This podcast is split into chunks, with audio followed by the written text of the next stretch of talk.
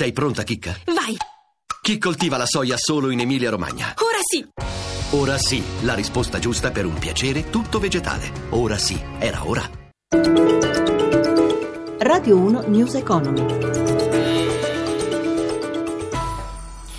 Buonasera da Stefano Marcucci. Borse europee, terreno positivo in chiusura con l'esclusione di Londra, dove in queste ore si sta formando il nuovo governo di coalizione tra conservatori e unionisti del Nord Irlanda. Oggi inizia anche la due giorni della Federal Reserve. Vediamo come tutto questo ha influito sulle scelte degli investitori. In diretta da Milano, Paolo Gila.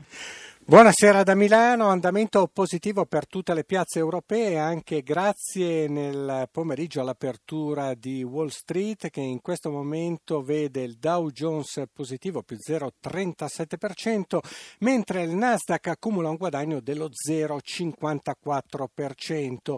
In Europa Londra ha chiuso in leggero calo, meno zero virgola quindici, Francoforte ha segnato più zero virgola cinquantanove, Parigi più zero virgola quaranta per cento. Milano è stata la migliore con il Fuzzi Mib che si è apprezzato dello zero virgola ottantacinque per cento, poco dopo la metà della seduta l'indice guadagnava oltre un punto.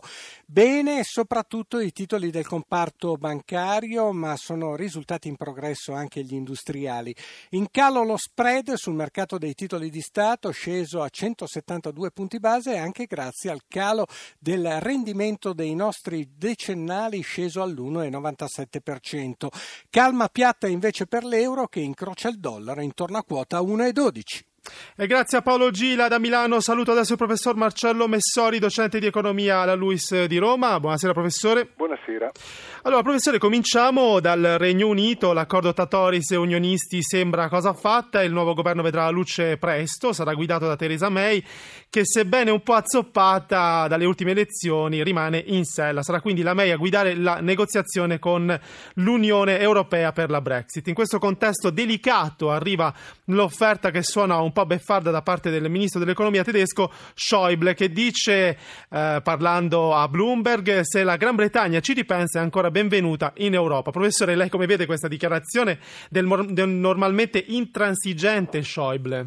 Beh, l'affermazione del ministro delle finanze tedesco è un po' una provocazione, ma serve a sottolineare che la posizione negoziale del Regno Unito è indebolita dai risultati elettorali e dalla difficoltà nella formazione di un nuovo governo. Questo apre la possibilità a un accordo più equilibrato.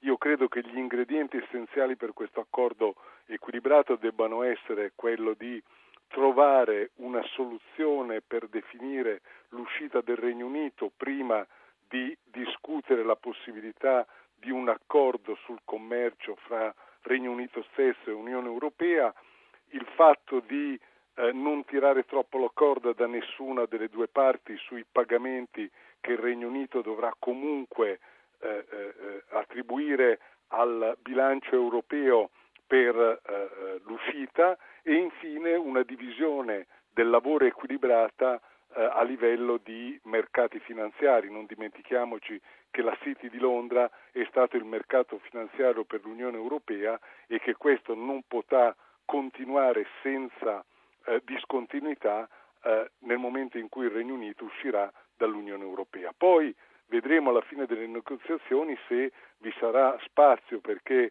gli elettori britannici si riesprimano e cambino magari la loro idea. Passiamo a parlare delle banche, delle due banche venete in particolare. Nel giorno in cui eh, si sono tenuti, si tengono i, il C D A di Vicenza da una parte e di Intesa San Paolo dall'altra, eh, il ministro Padoan ha assicurato che la soluzione per Vicenza e Veneto Banca è vicina, con gli obbligazionisti senior e i depositanti che saranno pienamente garanti, garantiti e non ci sarà il bail-in. Una dichiarazione che fa il paio con quella eh, di un portavoce della Commissione europea, secondo cui ci sono in corso contatti costruttivi per raggiungere una soluzione in linea con le regole europee senza bail-in per gli obbligazionisti senior. Allora professore, anzitutto la soluzione di sistema, cioè quella in cui le banche italiane sal- alle altre banche salvano Veneto e Vicenza, è possibile? Anzitutto partiamo da qua. Ma io credo che sia l'unica soluzione praticabile e gli investitori sembrano crederci, come dimostra eh, il recupero seppure parziale dei titoli bancari nel mercato borsistico italiano. Naturalmente la strada è stretta e vi è pochissimo tempo. Le istituzioni europee, la Commissione europea chiede prima un contributo privato per eh, sanare i divari di capitalizzazione negativa delle due banche eh, venete, e quindi eh, è necessario, per evitare un processo di eh, risoluzione di queste due banche, che eh, il sistema bancario italiano contribuisca per una parte o Prof. per il suo insieme alla a salvataggio questo, questo divario. Grazie professore. Passiamo ad un'altra notizia. Sempre più aziende e sempre più settori occupazionali adottano la contrattazione di secondo livello per rilanciare la produttività. Lo confer- la conferma arriva dalla C I S L, che ha curato il rapporto OCSEL presentato oggi, ma resta ancora molto da fare. Anna Trebbi.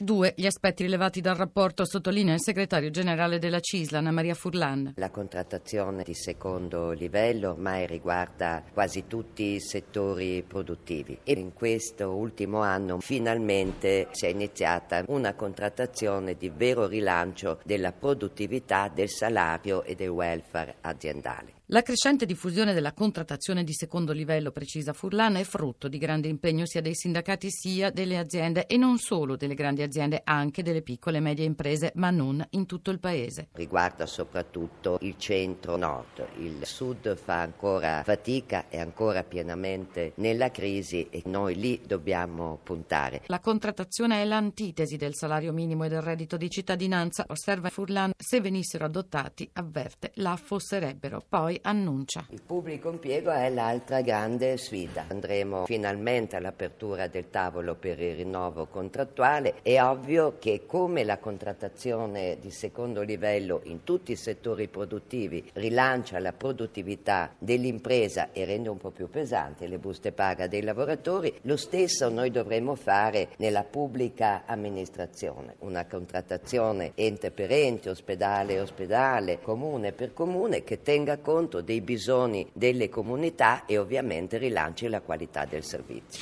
Scoprire il mezzogiorno attraverso la A due, la Salerno-Reggio Calabria, l'obiettivo della campagna di comunicazione istituzionale sulla nuova autostrada del Mediterraneo tra Campania, Basilicata e, Cal- e Calabria. Sentiamo su questo Gianni Vittorio Armani, presidente dell'ANAS, e Dario Franceschini, ministro dei beni culturali. È una strada che è finalmente completata, è una strada che raggiunge dei posti bellissimi. Bisogna comunicare che questi posti sono raggiungibili e che sono formidabili. La storia che raccontiamo è la storia di un viaggio che può essere percorso in zone bellissime. Il Mezzogiorno, il Sud d'Italia è pieno di bellezze straordinarie e soltanto il meno del quindici per cento dei turisti internazionali va sotto Roma.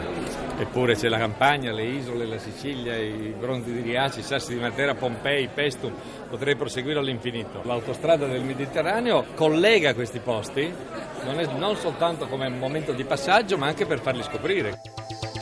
Grazie a Cristina Pini per la collaborazione, Alessandro Pazienza in regia, al professor Marcello Messori per essere stato con noi. Da Stefano Marcucci, buon proseguimento su Radio uno.